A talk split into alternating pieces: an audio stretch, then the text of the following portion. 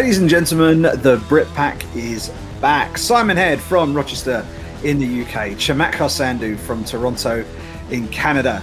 And as you guys know, if you're regular listeners to the show, we normally don't have too much problem churning out a good hour's worth of podcasting goodness for you on, on a weekly basis. Even on a quiet week, there's always something to talk about. We might struggle this week, Sandhu. It is not a particularly it's not a particularly busy week.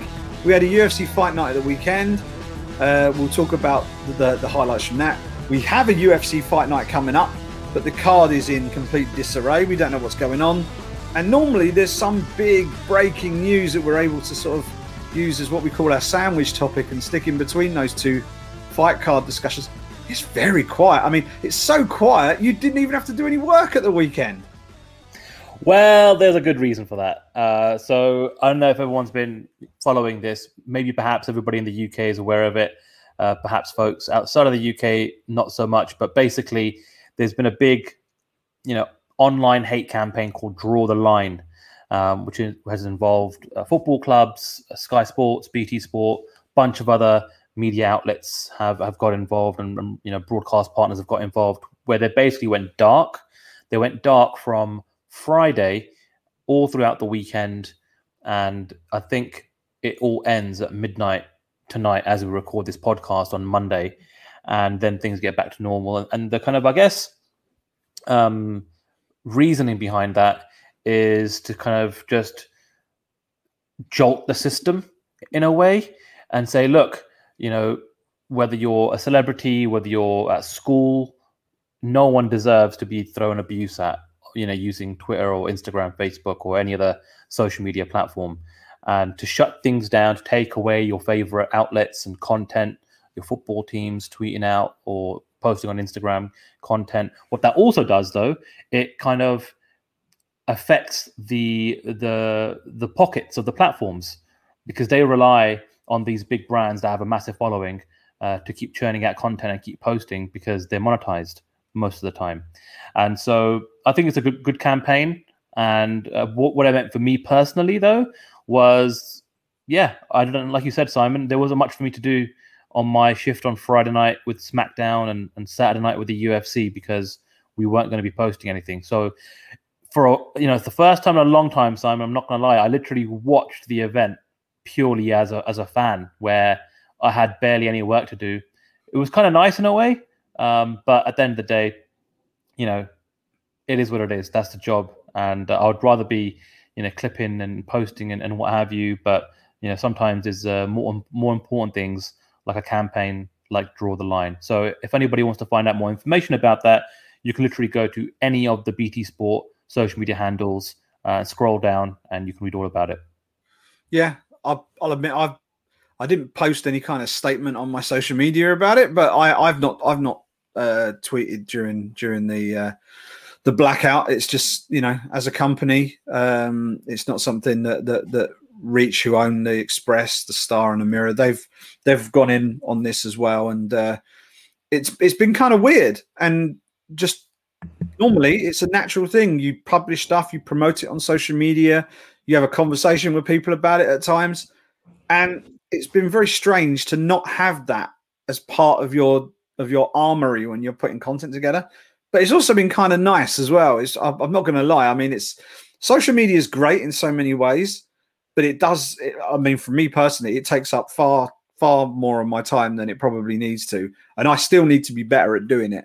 So I'm a bit more efficient. But um, it's been kind of weird and also kind of okay as well. Just stepping back from it a little bit. Um, so I've not been constantly checking my phone every two minutes, which is what I'm always doing. So, so that's no bad thing.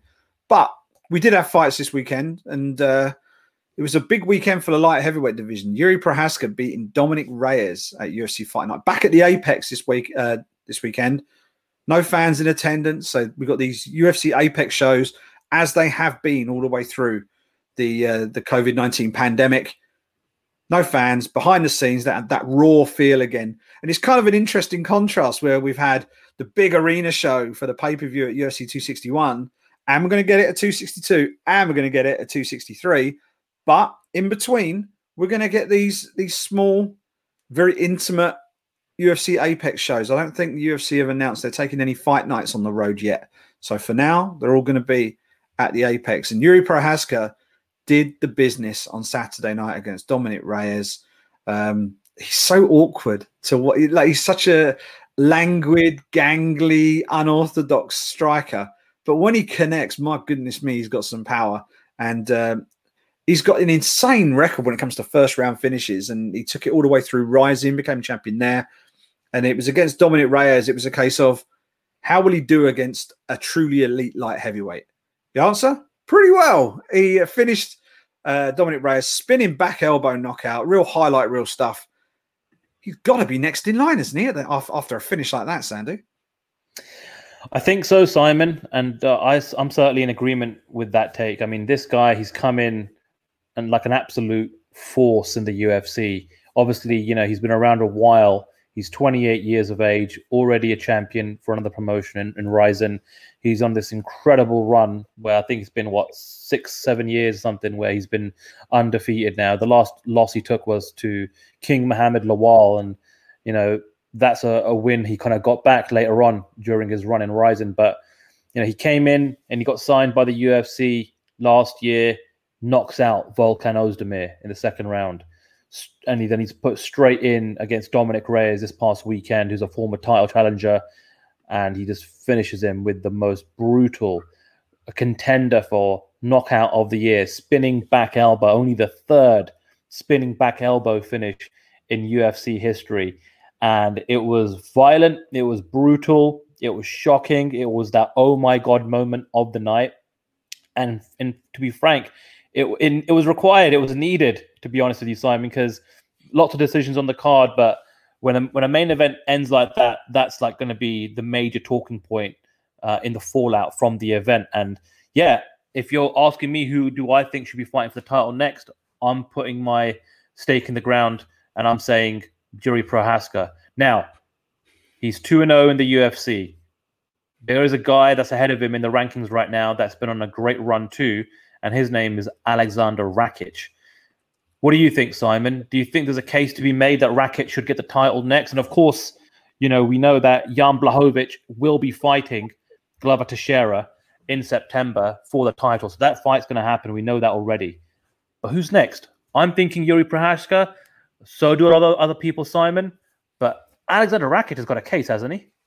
He's definitely got a case. Um, you know, the fact he's been in the building for longer, so to speak, with the UFC, I think speaks a lot. You look at his overall UFC resume. He's, you know, he's had he's had more fights. What's he had? Seven fights in the UFC.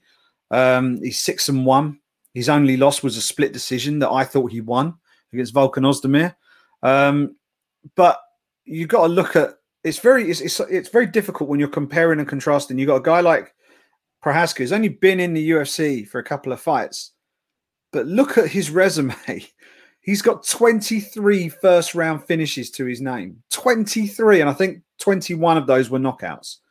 Um, so this man is a is a born finisher. And and you can't ignore that that that excitement level when you know you've got someone who can go in there and just turn someone's lights out in the blink of an eye and has done it over and over and over and over again during the course of their mixed martial arts career. Rakic might be more well rounded. He probably is. He's also more proven on the UFC stage. He's had more fights. But if you're the UFC and you're looking to book the most exciting fights possible, you probably go with the guy who's got a string of first round finishes to his name. The recency bias also leans towards uh, uh, Yuri Prochazka as well. But of course, this all depends on when Jan Blachowicz wants to fight next. Um, I think he's he's relatively keen to get back and fight again. So it's not like he's on a, a, massively long injury list or he's on a massively long suspension. So I would imagine late summer, early autumn, maybe. Um, that would be that would be kind of the sweet spot for for for a Jan Blachowicz title defense. Maybe sort of September time, August September time, um, and then it's a case of who do you want? You know, who's who's the top guy? It's probably Yuri Prochazka, I think. Um, if Yan isn't going to fight uh, until a bit later, I've got no problem at all seeing Yuri Prochazka and Alexander Rakic going head to head in the middle of July, June, July time to fight for the right. Then that would be an outstanding matchup as well. Because even though Rakic's last three fights have gone to uh, the scorecards. He is a knockout artist. He is a kickboxer with really, really good striking. A lot more uh, polished and orthodox than Yuri Prochazka, but Prochazka's got that got that magic touch when it comes to uh, knocking people out. So I would imagine it'll be him. So we know that Jan Blachowicz is going to be fighting Glover Teixeira, and this was first reported by ESPN's Brett Okamoto. Dana Dana White told him last month that's going to be the fight that takes place, and that's going to take place in September. Now, there's a few things you could do if you're Yuri Prochazka, right? Sit back, wait, and if you're going to get the next shot, you're probably not going to get it until end of the year, maybe early 2022, just depending on the fallout of the the fight between Blachowicz and Teixeira. And then you've got Rakic as well, and you're like, well, what are you going to do? And I, and I was kind of thinking, how can how will this potentially play out? Because you don't want to knock off any contenders in a division that isn't that deep right now. You, you could potentially do Prochazka versus Rakic as a number one contender fight, and those two that can, can then go on to fight the winner of Blachowicz versus Teixeira. That obviously makes all the sense in the world, but then you're killing off contenders. And right now, you've got Prochazka and Rakic that have got a legit, legitimate case as being contenders. I was thinking, and again, for me personally, I think Prochazka should get the next shot. Why not have Rakic run it back with Ozdemir, perhaps? Even though people scored it in favor of Rakic, you can kind of almost run that one back, get that on his record that he's he's put that one to bed. And I'm sure he wants to get a rematch with anyone he's you know lost against. So you could potentially do that, or what you could do is you could have Rakic face the loser of Blachowicz versus Teixeira. And in this case, let's just presume if it's going to be Teixeira, you could do Teixeira versus Rakic, Prochazka versus Blachowicz. And of course, Blachowicz, you know, didn't even waste any time, did he? You know, he was obviously paying attention on Saturday night, put a tweet out which kind of essentially uh, placed the um, uh, a potential bout with Prochazka in a town called Szczyn. If I'm, I'm hoping I'm pronouncing that correctly. Um, but I mean, an, an all European clash for the light heavyweight championship in Europe would obviously make all the sense in the world, especially when the world opens back up again. But all of a sudden, Simon, we've got some young blood now in, in at, at light heavyweight, and it's started to get exciting again. And when you've got guys like Prochazka who's just murdering people left, right, and center, running through this division, coming into the UFC with a with already a big chip on his shoulder as, as a champion in Rizin. Now that Jon Jones is no longer a 205er, I think it's time to kind of put that chapter well to bed and and start to get excited of a new era. Definitely, and uh, as you say, that that title fight, Blachowicz versus Glover Teixeira, UFC 266, September 4th. No location yet for that. Um, but uh, the other option, of course, with something like that is you do the number one contender fight on the same card because what it does, it acts as a backup plan as well. Anything goes wrong with the main event, you've got an instant uh, backup plan. You can move whoever you want into the uh, into the title fight as necessary, and then your narrative is set coming out of that event. Then, so if Rakic were to face Prochazka in the co-main or on the main card, and you've got Blachowicz versus Teixeira in the main event. Winners go on and face off. Maybe the losers go on and face off. So, um, but as you say, the UFC light heavyweight division dominated for so long by Johnny Bones Jones uh, is moving on, and uh, I think that's what needs to happen. Jan Blachowicz turned back the challenge of Israel Adesanya, uh, gave him his first career loss, and uh, he's cemented himself now as the man to beat at 205 pounds. And uh, yeah, it could get quite busy at 205 as, as the year comes to an end. Uh, co-main event on Saturday, Sandy, I thought was a really interesting one. Giga Chikadze has has always had that look of someone who could potentially become uh, a bit of a contender at 145 pounds. Um, took on Cub Swanson, which I, I I took that as being this is your test, this is your acid test. Have you got what it takes to jump up to the next level? He's kind of like the end of level boss to become pro- from to move from prospect to contender uh, in the UFC because Swanson's been there, seen it, done it all. He's been around the game for so long. He's still world class. He's still excellent. And Giga Chikadze put him away. Uh, you know, superb body kick, finished him on the on the ground with some punches. Job done. 63 seconds. To do something like that to Cub Swanson is no mean feat. And uh, I think Giga Chikadze after that fight said he wants top 10 opposition next. I think he deserves it. You know, that's that's the sort of performance that he needed to be doing. I think his first couple of fights in the UFC, he showed flashes of his striking, but wasn't able to really, really get the the, the, the eye catching finishes, so to speak. If I can put my teeth in. Um, but now he's gone in there and he's put Cub Swanson away. That's a statement win. Now, big, big fights await for the Georgian, and uh, he's got a great backstory. Uh, fascinating, uh, fascinating backstory that, that I think will really resonate with people. And uh, he's a hell of a striker. So he's going to be a problem at 145 pounds. I'm looking forward to seeing how they match him moving forward. Yeah, absolutely. I mean, he came into the UFC. Well, he started his you know MMA career coming off the back of an incredible kickboxing career. 38 wins and six losses, according to his Wikipedia page.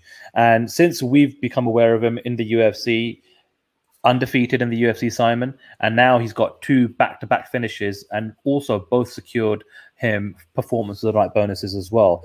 Cub Swanson was the real, I think, first big name um, on his resume, and we've seen this before, Simon. You know, a lot of the uh, the veterans of the UFC that have got established names in the sport, they typically get kind of get fed to the up and coming guys, right? To see if these these guys can make a name off them, and that's exactly what Giga Chikadze did. And you know, he's come out of this event, Simon, completely unscathed.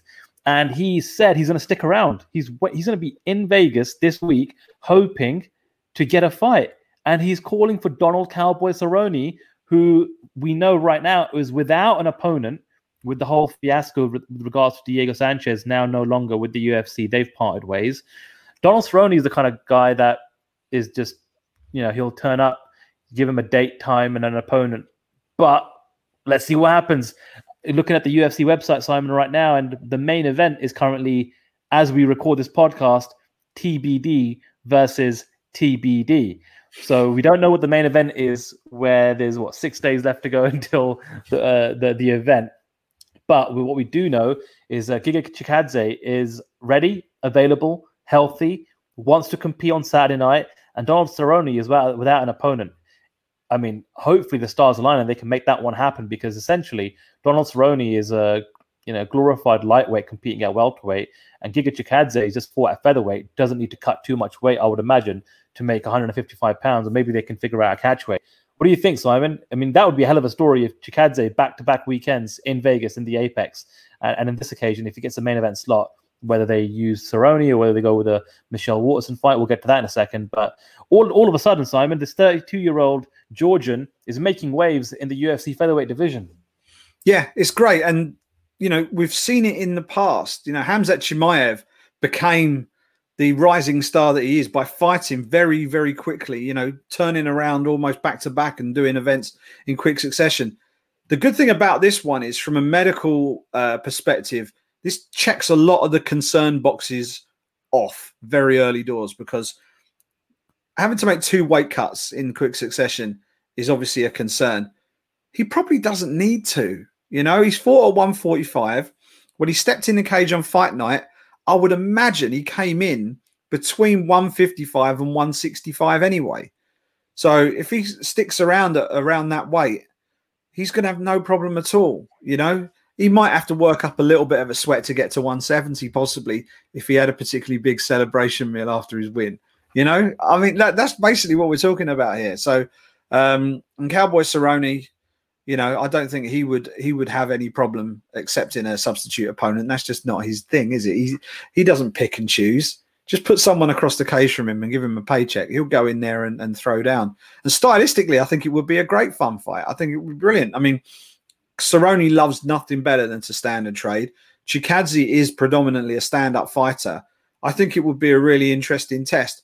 Chikadze would be probably the slightly smaller guy, um, but not by much not by much. You know, I think uh, Cerrone might be a bit thicker uh, at the weight, given that Chikadze's you know been fighting at 45. But yeah, I'd love to see that. And uh, as as we say, and, and, we'll move on to Saturday night's card um, in a minute. that is the sort of fight that that card really needs right now because they're in absolute disarray. You go, you try and look for an updated fight card online. Depending on where you go, you'll get a completely different set of fights. You know, completely different main event or proposed main event. Everything is in, in a state of flux right now, and it's the Monday of fight week. So uh, by the time you listen to this podcast, you might be listening to this going, well, we know now. We know who the main event is. Right now, we don't have a flipping clue. We do not have a Scooby Doo who the main event is going to be. Um, and uh, I think it'll probably be Michelle Waterson. But if they want to do Cowboy Cerrone versus Giga Chikadze, I'm down. It could be main event, co main event, main card opener, fight past prelims. I don't care. That's a fight I'd like to see. So um, that would certainly be uh, a good addition to the card and would fix fix one of the problems that they have with uh, Saturday night's card, which I'll say again, we will talk about in a little bit uh, here on the Brit Pack. Elsewhere on that main card on Sat this past Saturday, Ion Cutelaba versus Dustin Jacoby. This for me was one of those fights that whenever Ion Cutelaba fights, it seems to be just like par for the course. Whenever he fights, watch the weigh-ins because he every single time he does something crazy. I, I, I can't think of a time where he didn't.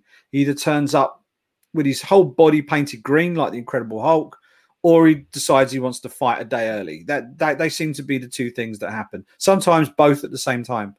Um, and that's what we got again this week. You know, he faced off with Justin uh, Dustin Jacoby, walked on the stage, shook Dana White warmly by the hand, and then tried to shake Dustin Jacoby warmly by the neck. You know, it was it was it was ridiculous. And uh, security Steve and the rest of the crew at the UFC security team had to move in break everything up, make sure all was well.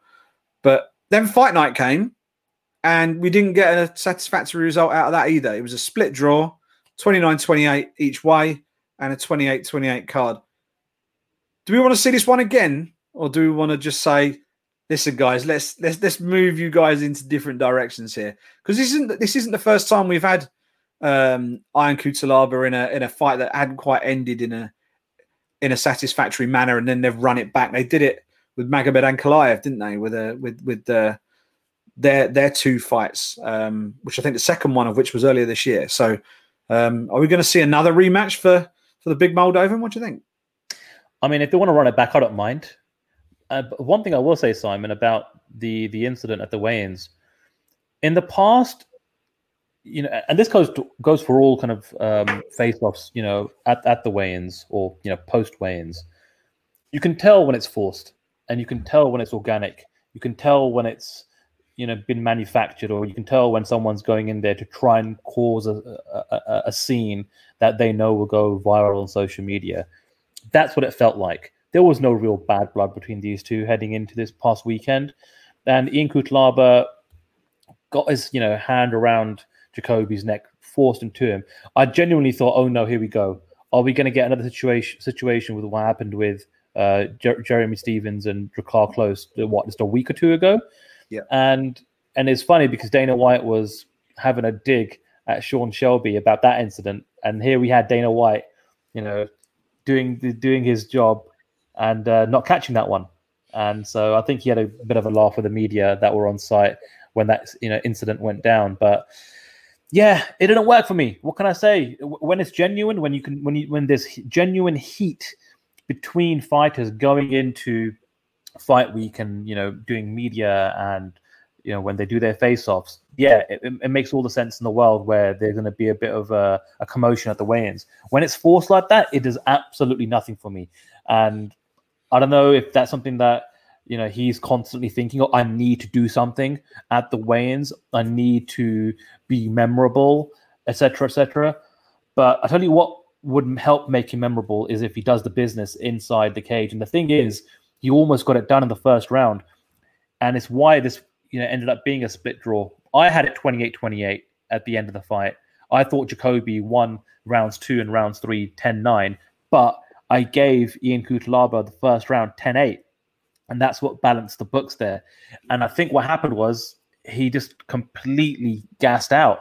He went 100 miles per hour, Simon, in those first five minutes, couldn't secure the finish, and then was just absolutely out of it for the remaining 10 minutes of the fight. So, yeah, so maybe these guys can run it back one more time if they're both healthy and able to, and they can, you know, fit it into schedule. And Lord knows, with these Apex events, you know, you know completely in flux, I'm sure the UFC wouldn't mind having a bit of a story with uh, with a fight that's already taken place, bit of history there, you know, unsatisfactory result, you know, for all parties concerned. So yeah, if they want to run it back, I don't mind. But yeah, with regards to all the the nonsense at, at the weigh-ins and the face-offs and stuff like that, if it's natural, Ion Cutelaba, if it's genuine, if you've got beef with your opponent, yeah, I love it, and that's to hit home for me personally, and I'm sure a lot of people watching all the time. When it's forced, if you're just trying to make a, a scene, it's not gonna not gonna hit home for me, unfortunately. Yeah, yeah, I'll go along with that. I'll go along with that. I mean, uh, as someone who wanted to get a, an extra UFC story up on the website on the day, I won't lie, I was grateful it happened because it gave me the perfect the perfect uh, cover picture to slap on the on the sport homepage and try and drag a little bit more uh, attention across to the UFC section that we're trying to build up.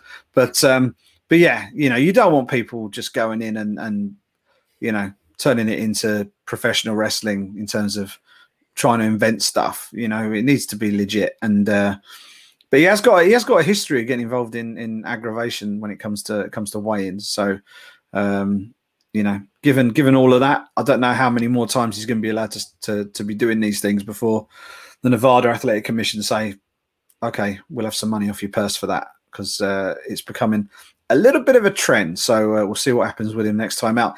Actually, he didn't fight Ankalaev this year. It was last year. It was October last year was the rematch. Um, Ankalaev won both those fights by first round stoppage. There was a bit of controversy over the first one. Uh, no controversy over the second one. Ankalaev, by the way, he's a man who I fully expect to be up there challenging for the title in the next 12 to 18 months. Uh, just throwing it back to the light heavyweight thing.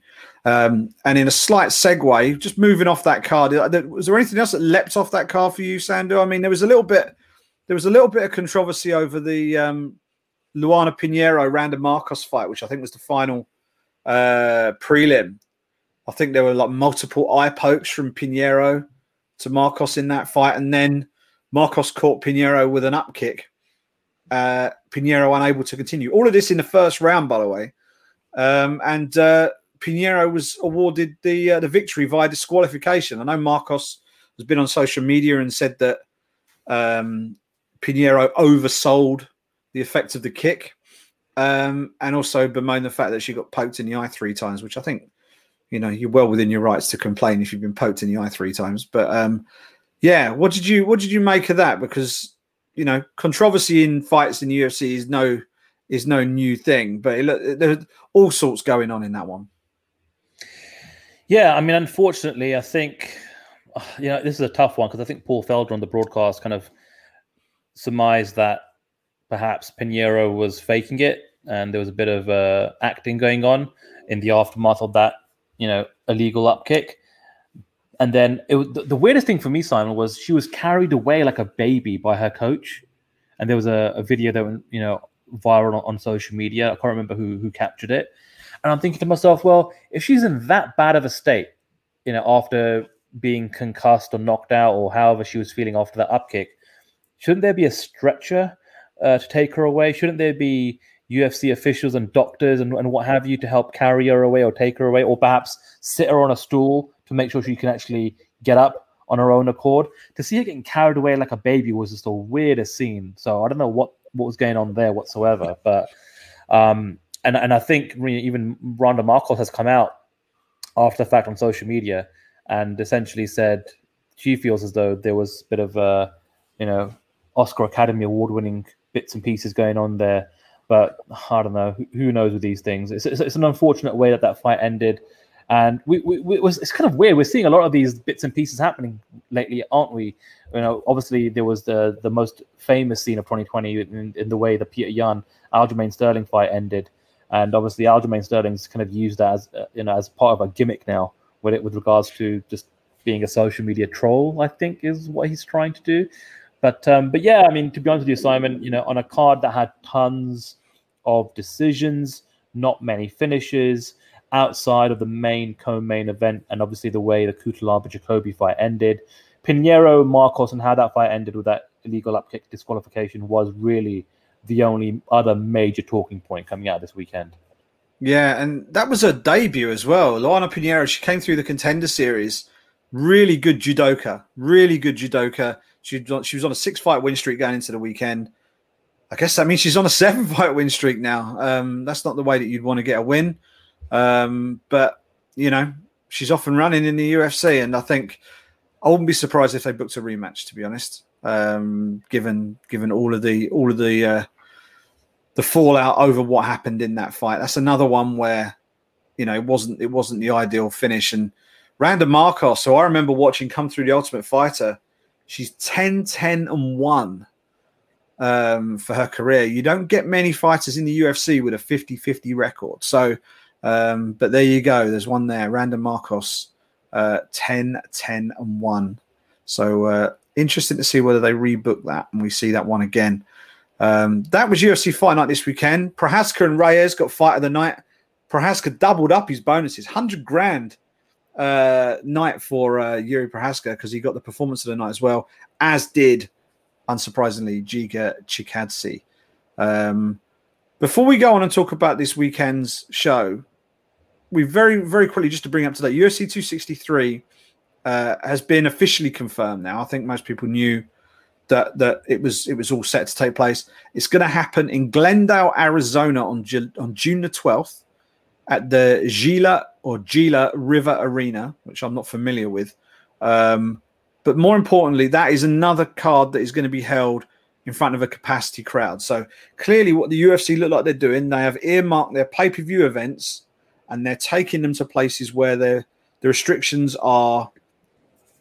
I was going to say lax. That's not the right word to use the restrictions that have been eased sufficiently enough to allow for um, fully fully populated arenas and uh, that one will be headlined by israel adesanya versus marvin vettori for the ufc middleweight title it's going to be a, a double feature because you've got Deiveson Figueiredo and brandon moreno uh, in that epic it's, it's sure to be an epic rematch their first fight was incredible one of the fights of the year in 2020 uh, they fought to a draw because Fig- uh, Figueiredo was deducted a point, I think, in round three for a, for a nut shot. And uh, were it not for that point deduction, he would have retained his title via a victory. As it turned out, he retained it via a, a split draw. Um, and now we're going to do the rematch, and uh, I'm delighted that we're going to see that one again because that was an outstanding fight. That'll be the co-main event. Also on the card, Paul Craig, Scotland's Paul Craig takes on Jamal Hill who looks very good at 205. Demian Maia takes on Belal Muhammad. Drew Dober takes on Brad Riddell. And there's a whole load of other fights on the card, including Joanne Calderwood versus Lauren Murphy in what might be a flyweight title eliminator. Winner of that, I would imagine, is going to get Valentina Shevchenko next. Because I think Murphy is the highest ranked fighter in that division who hasn't already fought for the belt. So um, she's kind of defending her position really against Jojo Calderwood. If Calderwood gets the job done, and I know the UFC have put her in position to earn a title shot before, we might finally get to see Jojo Calderwood in a title fight, Sandy. Yeah, that's definitely going to be a title eliminator. I mean, who else is there, Simon, at flyweight, to be honest with you, for, for Valentina Shevchenko? And like we spoke about just a week ago, I feel like Shevchenko and Amanda Nunes, they're on a path to fight each other again at some point down the road. But for the for the for the time being, I would like to see them both, maybe even to see out, you know, this year by defending their belts, you know, one or two more times. And obviously, from a, a British perspective, would love to finally see Joanne Calderwood get her shot, uh, get an opportunity to fight for the title. She's been around a long time. And um, obviously, you know, just one fight away now. She's been almost like Bisping, always the bridesmaid, you know, never the bride. And you know, you think she's going to get over that, you know, hill, get that, you know, win that's going to propel her into a title title fight and it just hasn't worked out for her. Here she is again. Lauren Murphy is uh, a someone that's obviously been around a while herself, put together a, a, great win streak. Yeah, so I'm looking forward to that. Looking forward to this card, and also Simon, it's just nice that we've got these big pay per view events to look forward to where they're full of title fights. The big stars, the big draws are back involved at the top end of these cards. The UFC are selling tickets in states where they're able to and regions and cities that they're able to. And it's it's nice to kind of almost get the gears going again. Yes, for these fight night cards for the, for the foreseeable future, I can only see them being held at the Apex until more regions open up where they can perhaps take their time to promote a card. Because like right now, Simon, how can you do it? How can you sell tickets for an event like this weekend where you don't even know what the main event is? There are so many moving parts and there's still so many variables involved where with these big staple monthly pay-per-views, they can really give it a nice long runway sell tickets, make that announcement, good PR, all the rest of it. Have title fights booked on there. You've got Nate Diaz coming back in a couple of weeks. You've got Conor McGregor fighting in a couple of months. You know, so it's all it's you know, business is starting to boom again, and it's good to see. And it's obviously very exciting for us as viewers, as members of the media, broadcast partners, to be involved with these events in some capacity. Because as we saw just a week ago, you know, in Jacksonville, when the fans are back and you know they they cause that you know scene there, there's emotion there's atmosphere it makes a massive difference. Um, so yeah so i guess if anyone likes these events without fans and enjoys the little subtleties of the sound and the cornermen talking and, and know, hearing all the shots land and etc etc enjoy it while it lasts because it's not going to be around for that much longer outside of perhaps say the ultimate fighter and, and smaller shows. Yeah it's it's interesting how how quickly I have already lapsed into completely getting used to seeing crowds again because obviously we're we're as as a, as a planet we're going through a, a period of transition. This vaccine rollout is happening. Um, I'm having my first one this week, which I'm for someone with a massive needle phobia. I'm surprisingly excited about this. Um, so it'll be good to get the first one done. I'll have the other one done in time for the summer holidays, which will be great. Um, but yeah, like watching UFC 261 was just incredible. Obviously, because it was the first one, it is slightly jarring because we've been used to everything being locked down. But since then, like I've just spent the weekend watching the NFL draft, where absolutely huge crowd, about 150,000 people over the course of the, the three days, were in Cleveland watching the draft live in person. Now they were all fully vaccinated; they had to be vaccinated um, in order to attend. So presumably they had to show ID and confirm that they were all vaccinated. I don't know whether that's feasible on an event to event basis with something like the UFC, or even whether they want to be going down that road. But seeing the crowds back and seeing atmosphere at an event was awesome. And uh, UFC 261 was incredible. UFC 262, which is going to be the lightweight title fight with um, Charles Oliveira and Michael Chandler, that will be huge. And now we've got Israel Adesanya in a rematch against Marvin Vettori, who uh, took the fight uh, against him on one scorecard because it was split decision when they fought the first time round. So um, that'll be an interesting one at 185. The flyweight title fight will be an instant fight of the year contender, I suspect. Um, that'll be a good fight as well. That's UFC 263. As I say, that was con- confirmed uh, just one or two days ago. But uh, that really is all we've really got in terms. You know, it wasn't that much massive news this week. As I say, it was so quiet this week. And let's look ahead to this weekend. Everything is slightly in pieces. You, you go on the Wikipedia page. I've got it in front of me right now. And normally they've got a nice table laid out with all of the fights in, and they've done their best to to declare the main event and which fight card, which what portion of the card they're on the people who've put that page together have committed to a prelim a, a prelim middleweight fight between Jun Yong Park and Tafon Nchukwi. That's it. That is literally the only fight that's on that table. And then underneath that is a big list of announced bouts, uh, none of which they're prepared to actually put on the fight card uh, because nothing has been officially confirmed yet. So it looks as if it's going to be Michelle Waterson versus Marina Rodriguez at a, at 125 pounds. That's what we think it might be. But Donald Cowboy Cerrone is on the card against TBD. Um, and so potentially, depending on who, who they get for him, if they can keep him on the card, that could potentially be the main event. But um, let's say, let's just for argument's sake, Sandhu, say that all is well with Giga Chikadze. He's up for it, and uh, Cerrone's up for it, and the commission gives it gives it the thumbs up. Is that your main event, or do you put Waterson Rodriguez in the main event? Well, that's a great question if it's if it's me making the call, uh, uh you got to go with Cerrone versus Chikadze. You know, Cerrone, you know, not too long ago was headlining a pay per view against Conor McGregor. Conor McGregor, for God's sakes, you know he's the bigger name, and and this is the way the business works. You know, the top of the, the you put the biggest names in your main event. It's what sells. In this case, it's not selling tickets, but it's what the draw is for for an audience on on live TV. And so, yeah, if if it's me making the call, Simon, you got to use Cerrone in that main event. Um, and if if they can't get an opponent for him, if the Chikadze fight doesn't happen, then I guess you have to default to Michelle Waterson versus Marina Rodriguez. Yeah, I'm just running my eyes over the uh, the other confirmed fights on the card. The ones that stand out to me: Angela Hill versus Amanda Ribas at 115 pounds. That will be a great fight. That will be a really good fight.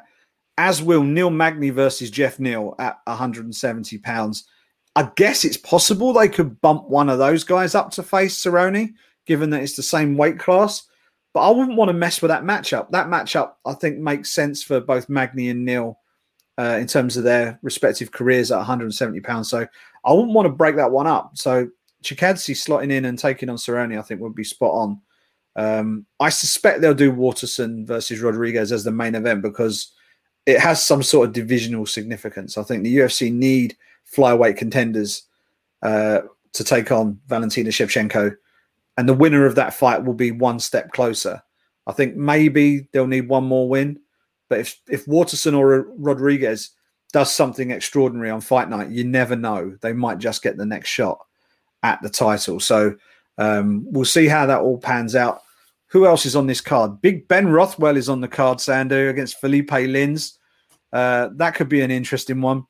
And uh, Mike Trizano, Ludovic Klein. Klein looked really good last time he fought. I'm looking forward to seeing him again.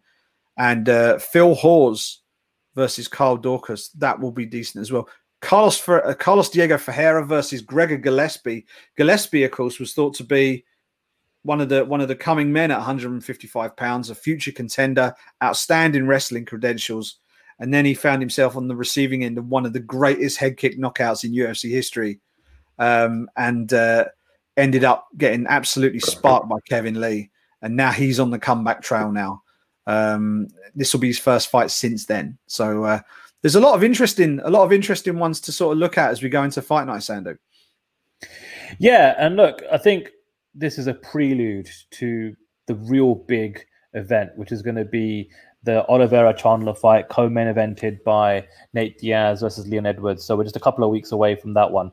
But you know, in terms of I guess what we would normally call a sandwich filler topic area uh, in our podcast, this is a, a fight night card that I don't think is going to have too many people staying up late in the UK. If I'm honest with you, um, you know, it's it's listen the UFC are a content creator partner, and they have to serve as many events that they are contractually obliged to to their broadcast partners. The primary one being ESPN. Does that mean you're going to get the most stacked cards each and every single weekend? No, it doesn't. But you know, if you're a UFC fan, then you're going to probably end up staying up and watching these fight these fight cards. And you know, sometimes they produce a bit of magic, like we saw this past weekend, Simon. You know, if anyone missed out on the fight night card for this past weekend. There's nothing like it. I'm telling you, man. Like seeing Jiri Prochazka deliver that spinning back elbow finish to Dominick Reyes, and then seeing Reyes face plant in the most violent fashion. This is why we like sports. This is why we like combat sports because when you're watching live and you're able to viscerally react in that moment, there is nothing like it in the world. So who knows? Maybe this weekend will produce some more moments like that. We'll have to wait and see. Fingers crossed. Before we go, Sandhu, let's do one more thing before we go. Let's do some way too early predictions for UFC 262. You just mentioned it there. The mm-hmm. main card is an absolute banger. We've got five great fights.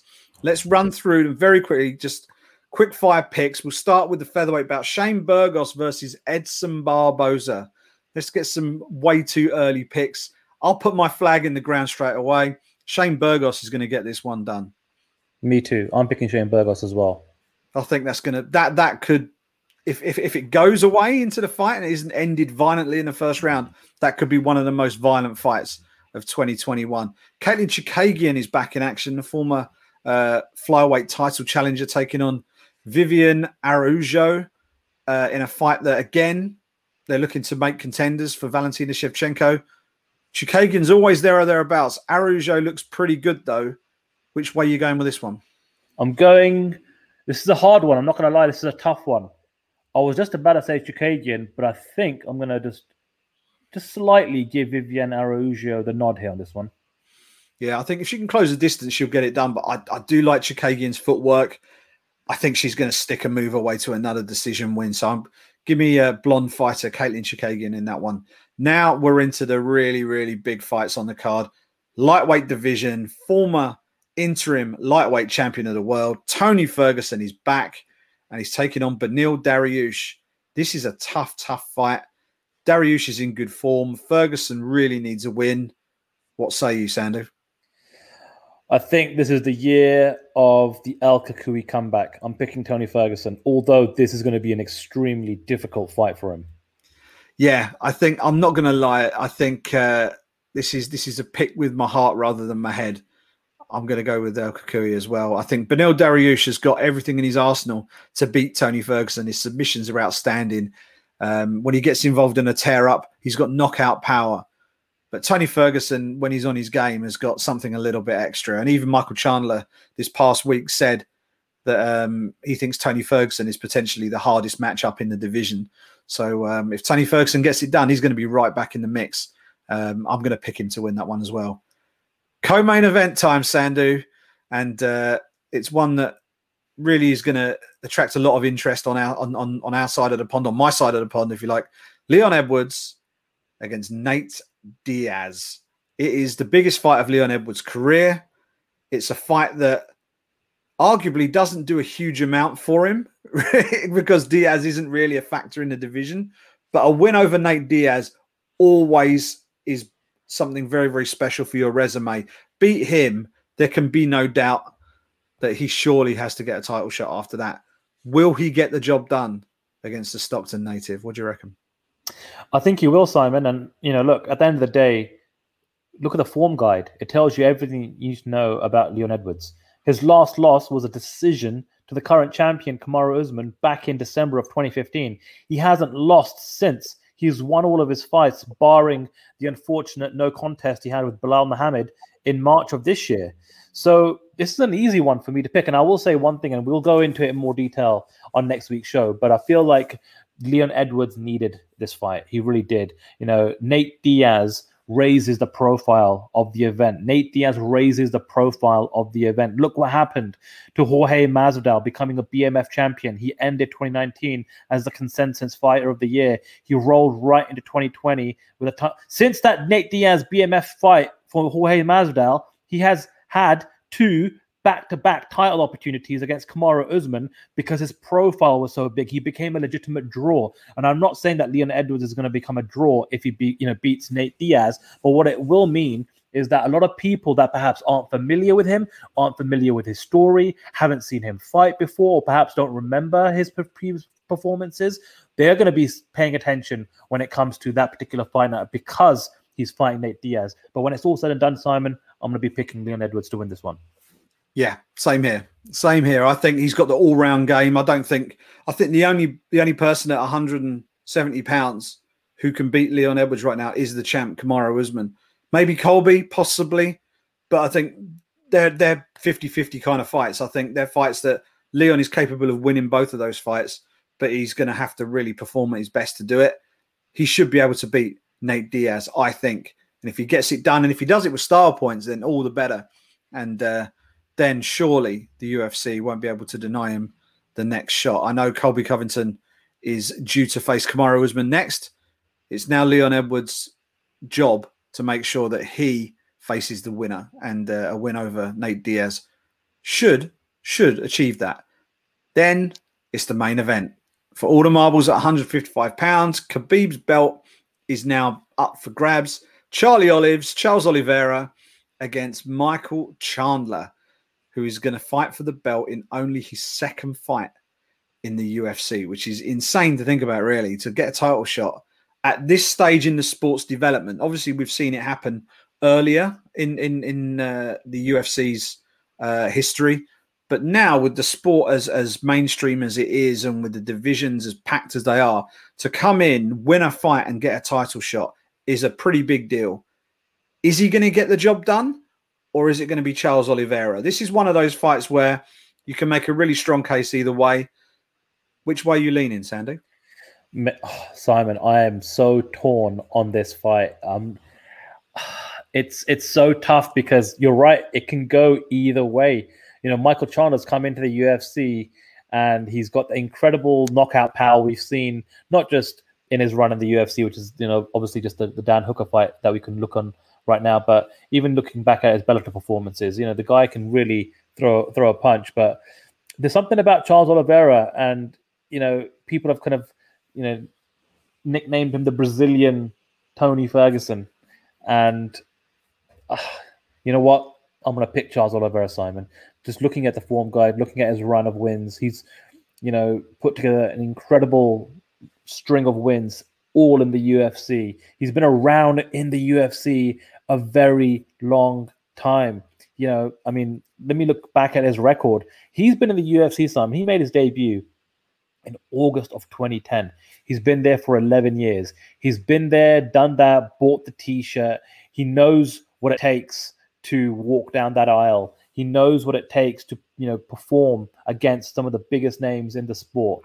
And I think this is something that, you know, if you look at his story, he's been, you know, really trying his best to get to a, a, spot where he can fight for the title. And it's so it's so fortunate that the Poirier McGregor fight ended up, you know, going the path that it did, that opened up this opportunity for him. Because I think even after the Tony Ferguson win, a lot of people were thinking, you know what, I think Charles Oliveira may need one more win to kind of put himself into title contention. And he's found himself in a very fortunate situation here. And yeah, I'm picking him to win, Simon. Well, this is interesting because I'm picking Michael Chandler. And uh, I've kind of had a look at Charles Oliveira's record. He's won eight in a row, right? You can't deny the man that he's won eight in a row. But I'm looking at the people that he's beaten. And he's beaten Tony Ferguson, who we don't know whether he's plateauing or on the downslide. We don't know. He's beaten Kevin Lee. Kevin Lee, who went toe to toe with him for three rounds, made a mistake and got subbed. But beyond that, Jared Gordon, Nik Lentz, David Teymur, Jim Miller, fair enough, Christos uh, Giagos, and Clay Guida. Not many championship contenders in that list. That's all I'll say about that. He has lost to Paul Felder. He has lost to Ricardo Lamas, to Anthony Pettis, and to Max Holloway. All of those losses came by stoppage. So I'm shooting it through the, that that prism, if you like, with all of that knowledge. And then I look at Michael Chandler. Michael Chandler got beat by uh, Patricio Pitbull, but otherwise, uh, oh, and he got beat by Brent Primus due to a, a, freak injury. But other than that, he's looked incredible in Bellator. He's come over to the UFC, took on Dan Hooker, and looked outstanding. Now, in terms of the UFC, very small sample size, but if you beat Dan Hooker, then it, you you immediately deserve that respect, and I think he, he fully warrants uh, being in this title fight under the circumstances that we're looking at them. I'm going with him. I think he's got, I think he's got the the uh, the smarts. I think he's got the striking power. Um, I think he's got the ability to keep the fight off the ground. Just as his wrestling is outstanding at getting the fight to the ground, I think he's equally adept at making sure that it stays off the ground. And if the fight stays on the feet, I don't think Charles Oliveira can beat him. Um, and that's why I'm going to go with Michael Chandler for my way, way, way too early uh, UFC 262 main event prediction. But uh, that is how we think it will pan out two weeks out. We'll talk more about that event next week uh, on the show as we start to really ramp things up heading into fight week for UFC 262, which takes place at the Toyota Center in Houston, Texas in front of a packed crowd. That will be another wild night. Um, just looking down that that prelim card, there's some great fights on the prelim card as well. We'll unpack it all on next week's show. But Sandhu, I think that's probably all we've got time for on this week's episode of the Brit Pack. How can everyone get in touch with us and uh, make sure they get the show every week? The best place for everyone to go to is the BritPackMMA.com. That's the BritPackMMA.com. If you go to that website, there will be links for Spotify, for Apple, for YouTube, which is you know obviously the platform would really love for everyone uh, to commit to in terms of liking, subscribing. Go there. We've been talking about it. We've been banging on about video for a long time. Believe us, it's coming sooner rather than later. Just bear Honest. with us a little bit longer. Um, and yeah, you can follow Simon and I um, on, on, through that um, website as well. So that's the BritPackMMA.com. And for those of you that listen to us on Apple Podcasts specifically, if you can do us a solid favor, rate and review us. That goes a really long way in helping the show get found on that particular platform. Great stuff. Great stuff. Yeah, it's been a bit of a quiet one this week. It all starts to ramp up next week. So be sure to join us on next week's show and we will break down the entire fight card ahead of UFC 262. After we look back at what happens this weekend at UFC Fight Night at the Apex. Enjoy the fights as usual, and we'll speak to you in a week's time.